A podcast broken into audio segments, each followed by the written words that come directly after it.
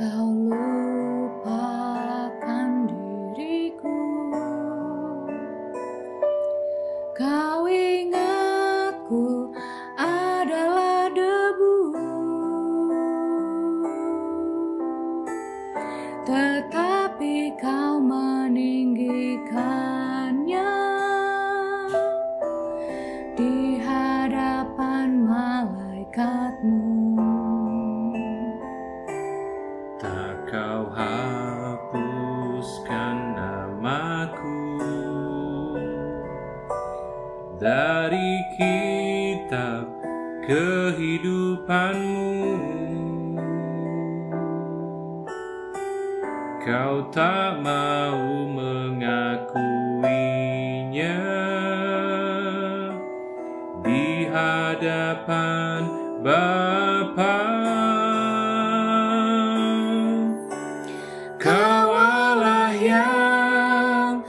Tiada mengingat lagi segala kesalahanku yang telah Engkau ampuni.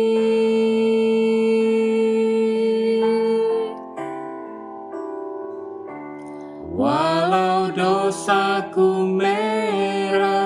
bakain kasumba, Engkau menjadikanku putih seperti bulu domba.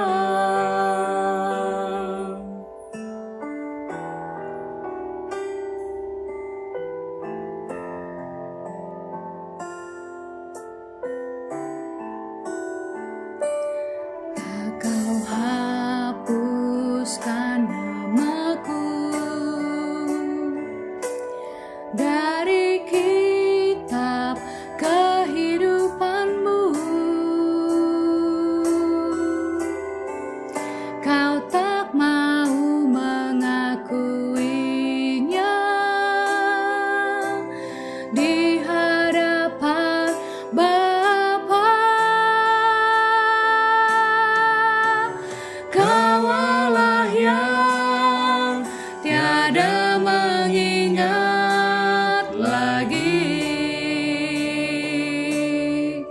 segala kesalahanku yang telah Engkau ampuni.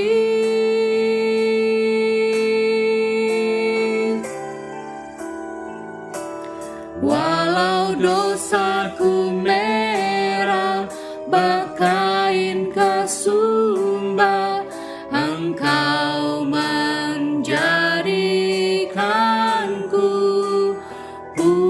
seperti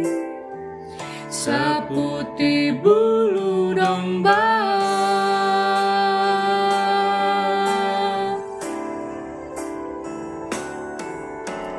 Kau Allah yang tiada mengingat lagi segala kesalahanku yang telah Engkau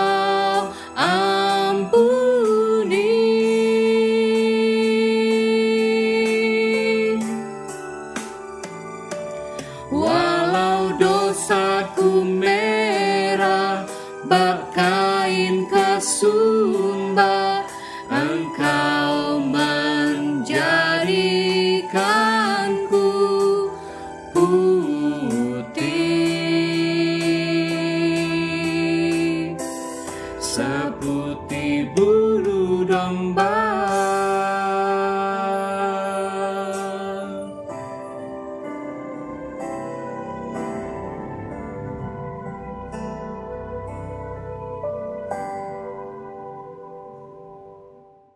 Shalom Sobat Samas, Kita bersyukur karena kita memiliki Allah yang mau menyatakan apa yang menjadi kehendaknya, kerinduannya, dan isi hatinya bagi setiap kita.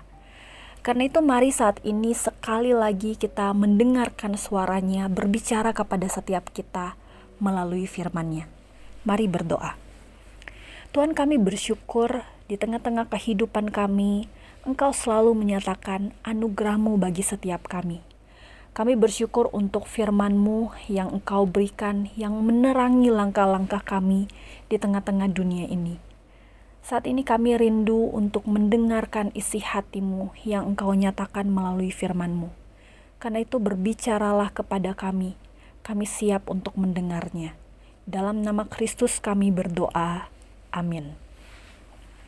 Sobat Samas, hari ini kita akan sama-sama merenungkan kembali firman Tuhan dari Kitab Wahyu sepuluh ayat satu sampai sebelas. Demikianlah firman Tuhan. Dan aku melihat seorang malaikat lain yang kuat turun dari sorga, berselubungkan awan, dan pelangi ada di atas kepalanya, dan mukanya sama seperti matahari, dan kakinya bagaikan tiang api. Dalam tangannya ia memegang sebuah gulungan kitab kecil yang terbuka. Ia menginjakan kaki kanannya di atas laut dan kaki kirinya di atas bumi. Dan ia berseru dengan suara nyaring, sama seperti singa yang mengaum. Dan sesudah ia berseru, ketujuh guru itu memperdengarkan suaranya. Dan sesudah ketujuh guru itu selesai berbicara, aku mau menuliskannya, tetapi aku mendengar suatu suara dari sorga berkata, "Meteraikanlah apa yang dikatakan oleh ketujuh guru itu, dan janganlah engkau menuliskannya."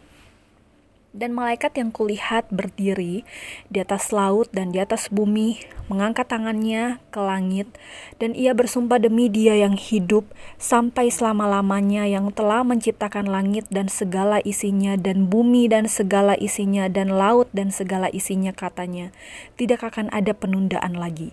Tetapi pada waktu bunyi sangkakala dari malaikat yang ketujuh itu, yaitu apabila ia meniup sangkakalanya, maka akan genaplah keputusan rahasia Allah seperti yang telah ia beritakan kepada hamba-hambanya, yaitu para nabi. Dan suara yang telah kudengar dari langit itu berkata pula kepadaku, katanya, "Pergilah, ambillah gulungan kitab yang terbuka di tangan malaikat yang berdiri di atas laut dan di atas bumi itu." Lalu aku pergi kepada malaikat itu dan meminta kepadanya supaya ia memberikan gulungan kitab itu kepadaku. Katanya kepadaku, "Ambillah dan makanlah dia. Ia akan membuat perutmu terasa pahit, tetapi di dalam mulutmu ia akan terasa manis seperti madu." Lalu aku mengambil kitab itu dari tangan malaikat itu dan memakannya. Di dalam mulutku ia terasa manis seperti madu, tetapi sesudah aku memakannya, perutku menjadi pahit rasanya. Ia berkata kepadaku, "Engkau harus bernubuat lagi kepada banyak bangsa dan kaum dan bahasa dan raja." Sobat Samas, dalam bagian ini kita melihat bagaimana Allah mewahyukan dan menyatakan kepada Yohanes tentang apa yang akan Allah lakukan pada akhirnya. Wahyu sepuluh ayat satu sampai sebelas dibuka dengan sebuah gambaran yang sungguh mengagumkan. Yohanes melihat seorang malaikat yang kuat turun dari sorga. Malaikat itu dikatakan berselubungkan awan, di atas kepalanya terdapat pelangi. Muka malaikat itu sama seperti matahari dan kakinya bagaikan tiang api. Sobat Samas, pada zaman Yohanes hidup saat itu, orang-orang Yunani mengenal dan menyembah banyak dewa, dan mereka seringkali menggambarkan dewa-dewa itu ada yang seperti matahari, ada yang bagaikan api, dan lain sebagainya. Tetapi gambaran yang diberikan dari apa yang Yohanes lihat dalam bagian ini lebih kuat dari kebanyakan orang Yunani itu menggambarkan dewa-dewa mereka, karena semua gambaran itu menyatu dengan apa yang dilihat oleh Yohanes dan digambarkannya tentang seperti apa penampakan malaikat itu. Namun malaikat yang dilihat oleh Yohanes dan digambarkan begitu dahsyat itu hanyalah hamba dari pribadi yang jauh lebih dahsyat dan agung, yaitu Allah sendiri. Malaikat itu bersumpah atas nama Allah, yaitu Dia yang hidup, yang kekal, yang menciptakan langit dengan segala isinya, bumi dengan segala isinya, dan laut dengan segala isinya, dan malaikat itu tunduk di hadapan Allah. Bukan hanya malaikat itu saja yang tunduk dan taat kepada Allah, namun kita mendapati bahwa dalam bagian ini sesungguhnya Yohanes juga tunduk dan taat kepada Allah. Kepada Yohanes Allah mewahyukan penghakimannya terhadap dunia. Gulungan kitab kecil yang terbuka itu, yang oleh malaikat dikatakan bahwa penghakiman Allah itu tidak akan ada penundaan lagi. Dalam Yohanes menyaksikan penglihatan-penglihatan yang dinyatakan oleh Allah, kita melihat bahwa Yohanes menaati setiap pesan yang diberikan kepadanya. Dalam ayat empat, ketika ia menuliskan penglihatan sebelumnya, lalu terdengar suara yang memerintahkannya untuk jangan menuliskannya, Yohanes berhenti menuliskannya. Dalam ayat delapan, ketika Yohanes diperintahkan untuk pergi dan mengambil gulungan kitab itu, ia pergi. Lalu ketika ia diperintahkan untuk memakannya, ia memakannya. Yohanes taat kepada perintah Allah untuk menubuatkan segala sesuatu yang ia lihat tentang bagaimana penghakiman akhir itu akan dinyatakan oleh Allah atas dunia. Berita penghakiman Allah terhadap dunia itu di satu sisi menjadi satu kekuatan bagi orang-orang percaya yang saat itu ditindas dan mengalami penderitaan. Namun itu juga menjadi satu berita yang pasti menimbulkan kontroversi di tengah-tengah orang-orang yang tidak percaya dan menolak Allah. Namun dalam hal itu, Yohanes menaati Allah. Dia tetap memberitakan berita dan penyataan Allah itu. Ia tunduk kepada Allah. Sobat Samas, di minggu-minggu kita merenungkan kembali masa-masa penderitaan dan kematian Yesus Kristus. Bukankah gambaran ketundukan dan ketaatan itu nyata melalui salib Kristus? Kristus tunduk dan taat pada kehendak Allah Bapa sampai ia mati di kayu salib, menjadi jalan penebusan bagi semua orang yang percaya kepadanya.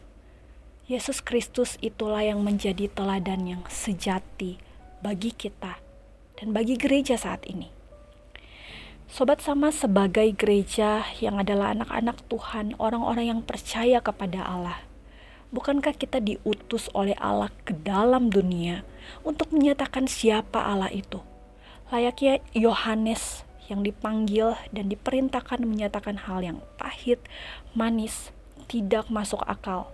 Namun ia taat dan ia memberitakannya, bahkan menuliskannya sehingga umat Tuhan di sepanjang zaman, termasuk kita hari ini, dapat mengetahuinya. Kita pun diutus ke dalam kehidupan kita, ke dalam dunia, untuk menyatakan tentang Allah, kehendaknya, dan kebenarannya. Sobat Samas, di dalam kehidupan pekerjaan dan pelayanan kita, mari merenungkan seberapa jauh kita taat untuk menyatakan kebenaran Allah dalam bentuk apapun itu. Seberapa jauh kita taat untuk menyatakan kasih-Nya, kebaikan-Nya, karyanya, bahkan termasuk penghakimannya. Apakah kita setia, tunduk, dan taat untuk menyatakan kebenaran dan isi hati Allah bagi orang-orang di sekitar kita, kepada banyak bangsa dan kaum dan bahasa, bahkan raja? Amin firman Tuhan. Mari kita berdoa. Ya Tuhan, di tengah-tengah dunia yang makin hancur, makin menolak Engkau dan kebenaran-Mu, Engkau mengutus kami untuk menyatakan dan memberitakan kesaksian tentang Engkau, tentang karya-Mu yang agung, bahkan penghakiman-Mu. Kiranya Engkau menolong kami ya Tuhan untuk melakukannya. Dalam nama Yesus kami berdoa. Amin.